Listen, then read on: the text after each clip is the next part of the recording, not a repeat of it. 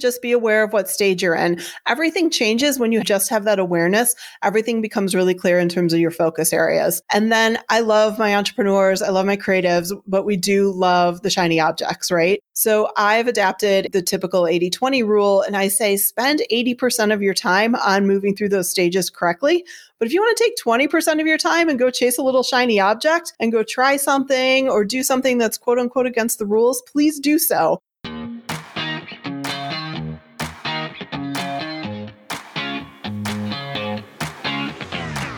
We became entrepreneurs because, more than anything, we want freedom. We want to be in control of our own schedule, income, and life. But unfortunately, that isn't always the reality of being a business owner. I'm Gillian Perkins, and I'm on a mission to take back entrepreneurship for what it's supposed to be. In every episode, I'll share with you how to get the most out of every hour you work so that you can work less and earn more. Let's get to it. Hey there, everyone, and welcome back to the show. Today, I am joined by guest Michelle Warner, who is a business design strategist who develops tiny companies that are built to last. With an MBA from one of the world's top business schools and 15 plus years growing small businesses, Michelle knows designing for the long term while building in the ability to adapt in the short term is what really creates sustainability. It's the way she grew her first business to seven plus figures, and it's what she has used to help 200 plus entrepreneurs get what they want. So I'm really excited to have Michelle here on the show with me today and to be sharing her with you. Hey there, Michelle, and welcome to the show. Oh, thanks so much for having me. Well, I'm excited to have you here and to really get into some of your wisdom on this question that is on my mind of how do we figure out what we should focus on next? Because as small business owners, we, you know, many of the listeners are solopreneurs or if they have a team, they have a small team. And so the amount of time that they have at their disposal is quite limited. And it's important that we don't spend our time, we don't waste our time working on the wrong things. But before we get into any of that, could you give us a little bit more context, a little bit more information about you and the work that you do? Yeah, as you said, I'm a business designer and I use that title because a lot of people call it a strategist or a coach, but I believe very strongly and in all my experience, I've seen very strongly that business is a combination of art and science. And so I look at a business, I like to apply the frameworks, I like to look at my 15 plus years of experience building um, businesses and look at all that academic stuff that you would look at to see what's done right and then also get into the intu- intuition figure out what actually makes sense for a specific business and combine those things. So i do look at, at it as designing businesses. And the bulk of the work that i do is i work with small businesses solopreneurs small entrepreneurs who have gotten stuck. So they have elbowed their way, usually using their gumption and their guts. They've gotten to a certain level of success. And you know what? The free programs, the coaching, all the generic advice that's out there, it's kind of run out for them. And they have realized I have built something, I have accomplished something, but it doesn't work for me. Or, and usually both are happening, I'm completely stalled and I have no idea what to do next. So they realize that they need to get a little bit of business knowledge and understand how this thing works so that they can figure out how their business model should really fit for them. So get out of the generic and get into something that's actually going to work for them. Awesome. Well, it sounds like you're doing some really important work because I know a lot of entrepreneurs that are in just the position that you just described, where I would especially say, you know, like you mentioned, consuming all the free knowledge and also like consuming a lot of courses that, you know, courses are an amazing tool. I love courses, I consume them myself, um, and my students find them really helpful, but they can only get you to a certain point. And when you want to take your business beyond that point really strategically, then I can see where this element of design would really come in. You mentioned like marrying the art and the science to build build a successful and sustainable business. So, my understanding is that you have a framework for figuring out what we should really be working on next. Because, like I said, we don't have a lot of time on our hands. We're trying to figure out how to reach our big goals for our businesses but there's so many different things that we could be working on. And how do we figure out you know what is the shiny thing that we shouldn't be spending our time on versus the important thing that will actually be moving us forward towards our goals? So could you give us um, some information about this framework how you developed it um, and how we can and and how it exactly it works Yeah, absolutely. To give you a little bit of background, what I saw were a bunch of businesses coming at me who are looking at a very micro view of what they should be doing next, right? It was day to day decisions of how should I color block my calendar and how can I hack my life to be a little bit more productive. And those are all good things. You know, they're coming and saying, I want to do less. Well, those are wonderful, wonderful things. But if you don't know what you should be doing, doing less is not very useful, right? If you're just doing less yep. of, the, of, the, wrong thing, you're going to get even further behind. Oh, yeah, for sure. And I mean, doing more of the, of the wrong exactly. thing won't help either right? exactly. So I wanted to look at a more foundational view. I'm a very big fan of like, let's find the core solutions. And what that meant to me was figuring out what should you be looking at in the macro sense? Like what part of the business stage are you in? And I went back to a classic 1983 Harvard Business Review study where they broke down the five stages of growth any kind of small business goes through. Now, of course, that study looked at a traditional small business where you're talking, you know, 50 million in revenue. It's not something that we see in the online business space a ton. Mm-hmm. So I adapted that to the businesses that I saw, which are, you know, 100K, 250K in revenue, and said, okay, the best way we can determine what you should be working on is not a day to day question of how to color block your calendar. It's rather identifying what stage are you in right now. And based on the stage that you're in, there are very clear macro principles you should be focused on. Or, and this is where people get really tripped up, if you're actually moving between one stage to another, how to make that transition, because that can get very, very confusing. And most of the businesses that I see are somewhere in between stages one and three. So stage one is validate. And that's where you're just figuring out, can I help people? Right? All you're trying to do is give value and move somebody forward however you're choosing to do it. Okay.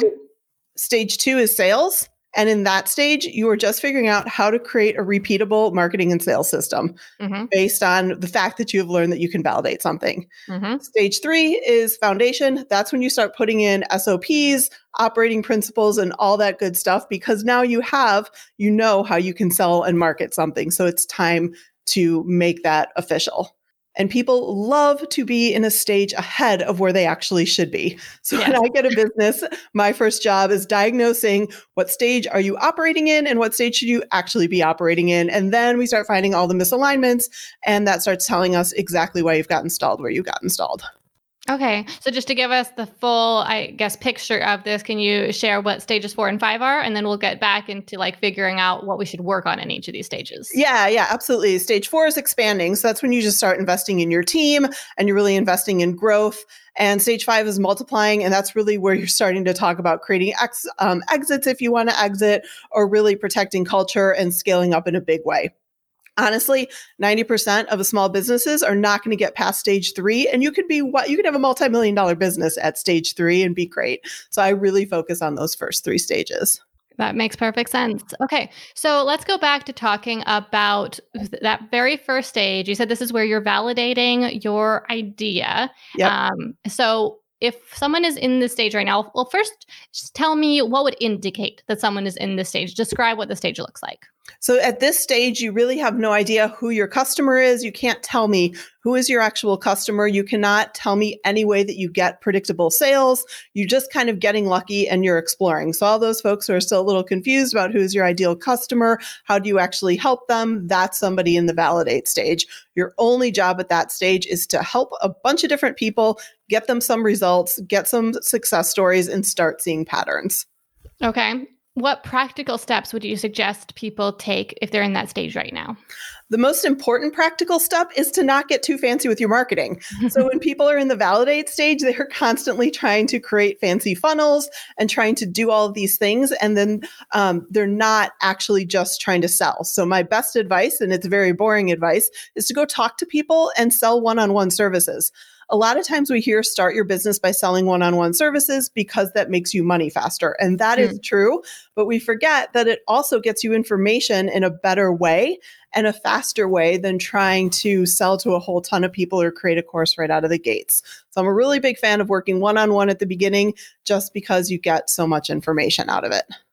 I love that. And I can also really relate to that mistake you were talking about that where someone is trying to build, you said fancy funnels when they're in stage one. That was 100% me when I was starting to learn how to build my online business. I was consuming all this free content and funnels sounded exciting and interesting. And I was really uh, captivated by marketing. And I still am to this day. But because that was the part that was most interesting to me, that was where I started. And I just tried to build these funnels and saw absolutely no results because I hadn't done that validate stage first and really gone through that process. Yep, you are not alone at all. And that, that's a mistake. And I mean, I even made that mistake and I know these things because you get excited about it. Um, mm-hmm. And here's the deal you can get away with things sometimes in the online world that you really shouldn't be able to get away with. And I run into that as well, where people do build those fancy funnels and they have a little bit of success, but mm-hmm. then they don't realize and they didn't learn the lessons they were supposed to learn. So then they try to go scale those things. And then it starts breaking down because they actually didn't learn lessons they were supposed to learn. I've definitely seen that as well. Okay, yep. so if someone has moved, well, actually, before we talk about if someone has moved out of the validate stage, how can we move out of the validate stage? How do we know when we're ready for the next stage? You know, you're ready for the next stage when you can start to say with authority who your customer is and that you have gotten them results and that they are happy. So when you get out of that mumbling stage where somebody asks you who your customer is and it's terrifying and you have no idea what to say, then you're still in validate. But as soon as you can start putting some words around that and you know who you're looking for and you have gotten those people results, it's time to move on to the sales stage. Where does the most um, initial, the most significant part of initial product development happen in this process? Should it that happen pre stage one? Should someone come up with a product and then be in stage one trying to validate it, trying to figure out who it's for? Or are you going through stage one and maybe also developing your product at the same time? Yep, exactly. You're developing your product at the same time. I also work with a product development matrix, which again starts with one on one because you can have an inkling of what you want to do. But if you go and you create that course immediately, you're going to be refilming that course 14,000 times because you are going to learn so much. So, again, in terms of saving time and using your time in the best way, it may sound a little opposite world, but you're actually better off delivering your quote unquote course to a person one on one because you will learn so much about what falls apart of the course um, and then you can move forward. So I'm a big fan of starting with one on one in terms of product development, then moving forward. And um, if you want to get it to a course, maybe delivering it with a small group format and then getting it into a passive course because again, you will find all the mistakes in the course if you do that. That's great. Okay, so if someone knows definitively who their target customer is and they've created this product, so they're ready to move on to stage two, um, what will stage two look like for them? Stage two starts looking like very sloppy, figuring out the marketing mix, right? Um, and so that's where you might create fancy funnels or you might really go into a relationship strategy. I talk about are you going to have a sales, or I'm sorry, a traffic based um, sales strategy, or you're going to have a relationship based sales strategy? And you have to figure that out. And one requires you to build a big audience.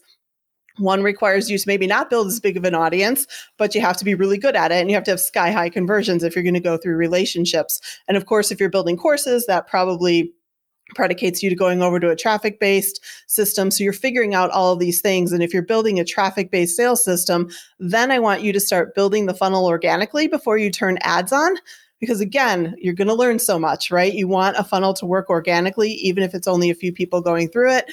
Um, and then you can start turning the ads on and really scaling that thing up. If it's a relationship based sale, then you start figuring out how can I go borrow audiences? How can I be on podcasts? How can I build a network of referral partners who can send clients to me? What factors should people take into consideration in order to decide whether they should go for a traffic based system or a relationship based system? At that point, we get down to a numbers game. If you are looking at a business where you need to put a bunch of people through a course in order to hit your revenue goals, you're probably going into a traffic based system. Um, if you're looking at somebody who loves one on one, you're building an agency, you're doing something that is more service based, you're probably better served with a relationship based system. And again, that's where I see things break down a ton is there are a lot of relationship based businesses out there who see all the fun funnels and they want to sell $4,000 retainers through a funnel. And you can do that, but it would be so much easier if you just built a couple relationships and got a couple referrals and checked that off the list. Okay, so it has a lot to do with the price point of your product. Yep. Okay. The episode you're currently listening to was originally offered as a live stream inside Startup Society, our training program for digital entrepreneurs. Each week in the program, Gillian teaches a live workshop for startup members, including a teaching segment like what you're listening to right now. A tutorial segment that demonstrates how to take action on the lesson, and an open Q&A period where Gillian and guest experts work directly with each member. Members also get access to Startup Society's library of business training courses, monthly co working sessions, and other events, and our private community forum. If you're looking for affordable business training, mentorship, and accountability, then visit startupsociety.com forward slash podcast to learn more about the program and apply to join. Now, here's Gillian with the rest of today's episode.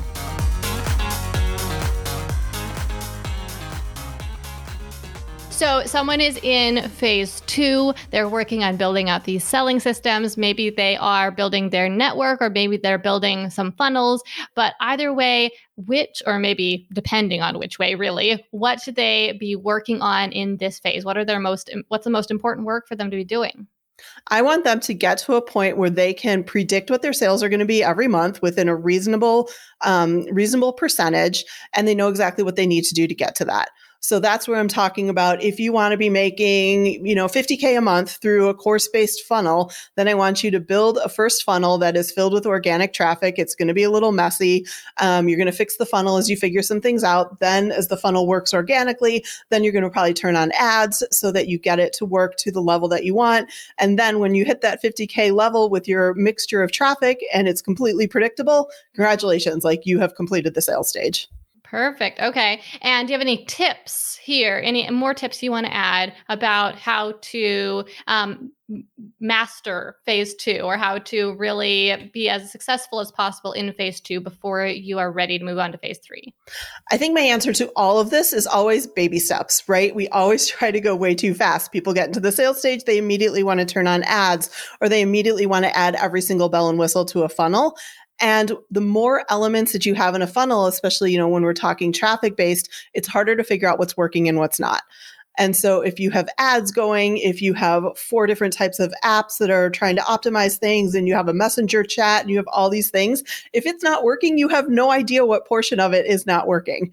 So I'm a big fan. I keep saying I'm a big fan. I'm a big fan of a lot of things. But I'm big fan. Like start with the simplest funnel that you can get that working with organic traffic, then layer on all the bells and whistles that you want to have in it, get all of that working with organic traffic, then turn on the ads, um, because then you're working in that, you know, MBA analytical world of adding one element at a time, and you can really understand what's actually working and what's not.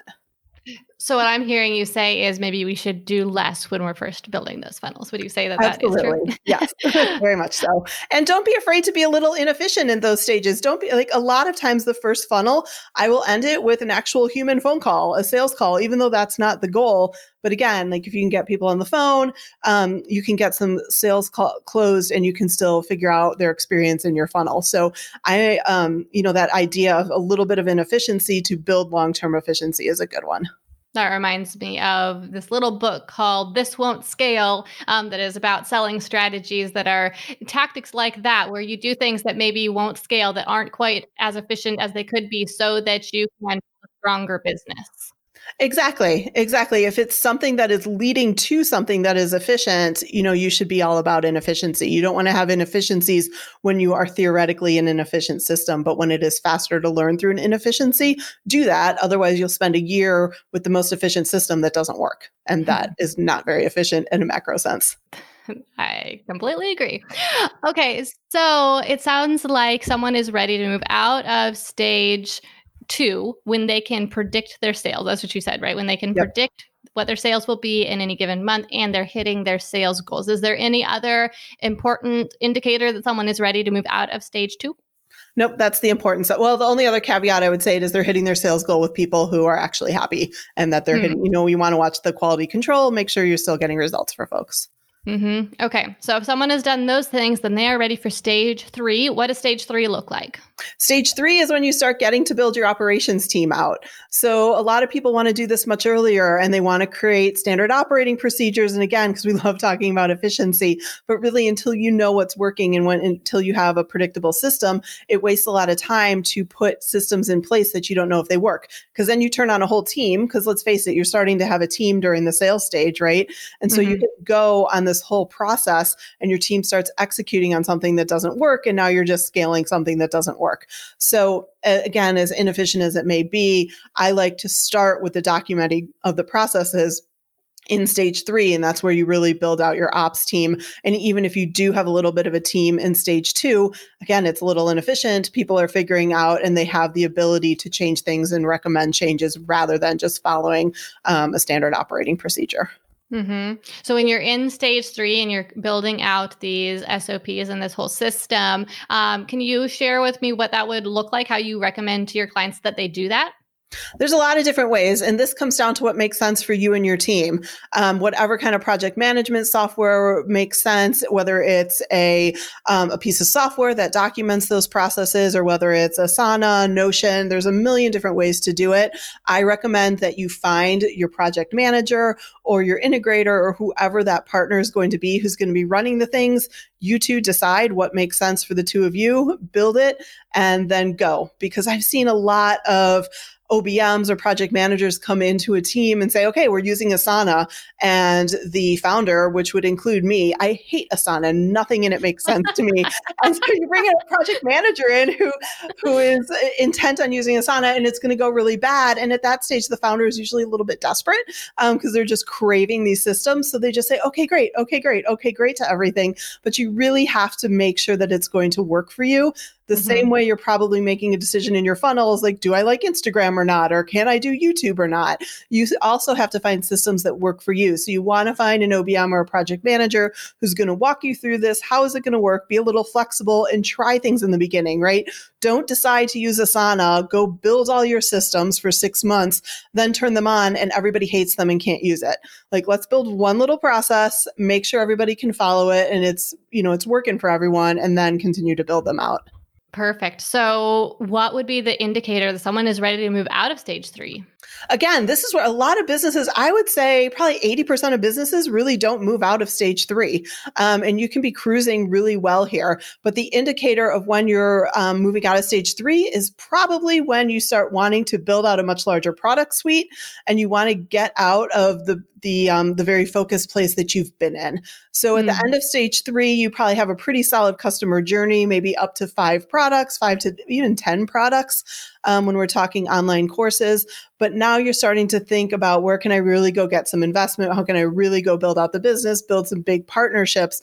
That's when you're starting to think about um, moving into stage four if stage four is right for you. So these are really large investments in growth um, and really increasing team talent significantly. Uh, does stage four have a name? Yeah, stage four is expand. Okay. Okay. And then stage five, what does that look like? Stage five is multiply. And this is when everything is just about maximizing that profit margin. Now you look like a very mature company. You're out of the entrepreneurship space and you're just cruising along as if you're a corporate business. Um, so you may be looking for an exit or if you're not looking for an exit, you're really looking at just starting to operate as a normal business with normal growth, optimizing profit margins, protecting the culture, protecting the growth. You're not in this big growth spurt anymore as an entrepreneurial company would be. You've moved into um, what I would call corporate. Mm-hmm. Okay, so we've made it all the way through the five phases, and I love your tips and suggestions on um, what we should be focused on in each of these different areas of business growth. Now, my question for you is what should someone do if they have gotten a little bit ahead of themselves? You mentioned a couple times there, and I, you know, chimed in with my own experience where, you know, maybe you should be in phase one, but you've started doing some of the phase two or phase three things. Um, I can imagine in one situation, you, you know, you're in phase one, but you're trying to do phase two stuff and it's completely not working. Right. And right. it seems pretty obvious that then we should just go back to square one. But what if you've done some phase two or some phase three things and they are working for you? Should you abandon them and go back to phase one or phase two where you really should be at? Um, or should you keep on with those systems that you've built? Couple a couple different routes you can go in this direction. Um, when I first started this business, I actually came in as a fractional CEO. So this was five six years ago in the days when people were literally becoming millionaires overnight. They had a great course idea and it would just explode, and then everything would be in really bad shape. And so I would come in. They would be stage they'd be operating in stage three, but they had not learned any of the lessons in stage one and two. And when you get those types of businesses where things are working on the outside, usually things are a little bit of a nightmare on the inside mm-hmm. and the mm-hmm. business is actually in a lot of danger because the systems, because a lot of lessons haven't been learned, so everything's just running on the fly. And so, in those, the most important thing you can do if you're in that position is to recognize what has happened, try to keep things moving as best you can. You don't want to hit the brakes, right? But mm-hmm. you want to immediately divert your team's attention or at least a couple of key people on your team to going back and fixing what wasn't learned in stages one and two. So it's not that you're doing something incorrect, but you most likely haven't learned what you needed to learn out of those stages. So you may not have learned exactly who your customer is, or you may not have learned um, the most common thing that happens here is you didn't actually learn what is repeatable about your sales and marketing process because you're charismatic and you just kind of got lucky. That does happen in this industry. And then as you try to scale up charisma and luck, you know, that gets really hard. And so you're just kind of holding mm-hmm. on as best you can. So you want to go back and dissect, reverse engineer what is it about your charisma, what actually worked in terms of your funnels, so that a team can take that over and it's not all on your shoulders. So that's a big piece of what you want to do if you have reached quote unquote success, but things are a little bit ugly. I can easily imagine a situation where someone threw up a funnel, kind of got lucky, and now there's trying to scale or something breaks and it's not working, but it would be really hard to figure out what isn't working if you got lucky on the first go or even just after trying a few different funnels randomly instead of going through the strategic process of designing your business. Exactly. And something doesn't even need to break, although that is common. What also happens is the market matures and the market grows up and you have more competition. So mm-hmm. if you mm-hmm. got lucky in the early days and then more competition is coming in and you're thinking, wait, this isn't working the way it used to be or whatnot, it was because you did get a little lucky. And now as you're trying to increase that, um, um, not only do you have to figure out what you actually did, you have to reverse engineer and figure out why you got lucky, but you also then have to adapt it as more and more people are in the market.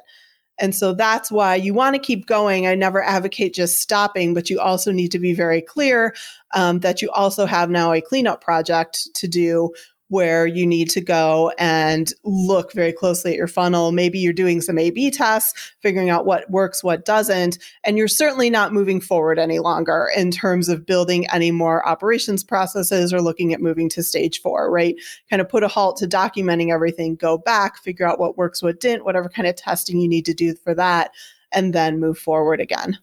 So you're going to let the things that are working coast, you know, do what you need to do to maintain them, but make your new priority doing this learning work that you need to do so that you can build a stronger business. Yeah, instead of saying, "Oh, those things work and I got a little lucky, that's awesome, let's keep going." You do stop in terms of your development and you say, mm-hmm. "Let's go back and document why it worked." But let's continue letting people buy it, right? Because it's working now. People are getting results. That's awesome. We just don't want to keep pushing on a system because the more pressure you put, put on a system, um, you know, the, the more likely it is to break when it's not necessarily built in the best way. I've another scenario that I would love to have your input on. Um, so, what if someone starts out and they have an idea for a product and they kind of go through phase one in a, at least a minimal sense, doing some testing, maybe working with some one on one clients. They figure out who their target customer is. So, they move on to phase two with this one particular product. They build out maybe a funnel for it. The funnel starts working well after doing some testing. They're able to predict those sales numbers and hit their sales goal for this one product. And so now they kind of have a business, but maybe this one, maybe there isn't a big enough market to for this one product to be their entire business. So they want to add some more products. Should they go back to phase one and do market research and testing with a new product? Should they move on to phase three and document their processes since they do have a working sales system? What would be your advice there? That's a great question. And what I would do is I would split strategies at that point. If you know that you have a new customer or you have to go find a new customer, but you also have something that's working really well, you don't want to stop the thing that's working really well. And so keep it moving. You're not going to break anything in terms of bringing in new customers by keeping that one moving. And also recognize that you are starting something brand new. So the brand new thing goes back to stage one while the current thing stays in stage three. So you can have your business at different stages if you are um, cognizant of what you're doing there.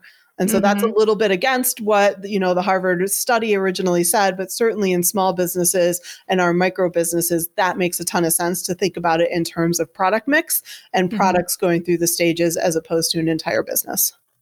That makes perfect sense. And while I can see that it, and like I've experienced it being confusing sometimes when your business is kind of in multiple stages of this process, it sounds to me like really, if you have in the scenario I shared, your business would be in stage three and you're starting a new product that's almost its own like micro little business sort of system itself that you're taking through the stages again to bring it up to where the rest of your business is. It becomes your r&d department or your internal you know what do they call them entrepreneur department mm-hmm. right? You're starting a little something new. And so they always operate on a different timeline. If you look at fortune 500s that have those entrepreneur departments they're operating completely separately from the business. So the important part is to have that awareness and know what you're doing consciously because then everything goes. If you just assume that the new thing is in stage three or that you have to take the stage three thing all the back, way back to stage one, then you have problems. But when you're consciously aware of these stages and how these things develop, you can't split those. It sounds like we can kind of treat that new product as your business's side hustle. Yep, exactly. Yeah, 100%. Well, this has been great so far. Do you have any further advice that you would like to share with someone who is moving through these first three phases? Um, what can they do to ensure that they move through them as successfully and as like slow and steady as mm-hmm. possible and not get distracted by shiny stuff along the way or get ahead of themselves? Yeah, a couple of things. The first thing is to just be aware of what stage you're in. Everything changes when you have that. Oh, it sounds really simple, but when you just have that awareness, everything becomes really clear in terms of your focus areas. And then I love my entrepreneurs, I love my creatives, but we do love the shiny objects, right? So I've adapted 80 20 um, the typical 80 20 rule. And I say spend 80% of your time on moving through those stages correctly. But if you want to take 20% of your time and go chase a little shiny object and go try something or do something that's quote unquote against the rules, please do so. Um, because I, you know, I just see that we need to spread out that energy. And so mm-hmm. when you get too strict on going through these stages, entrepreneurs have a gazillion ideas at a time.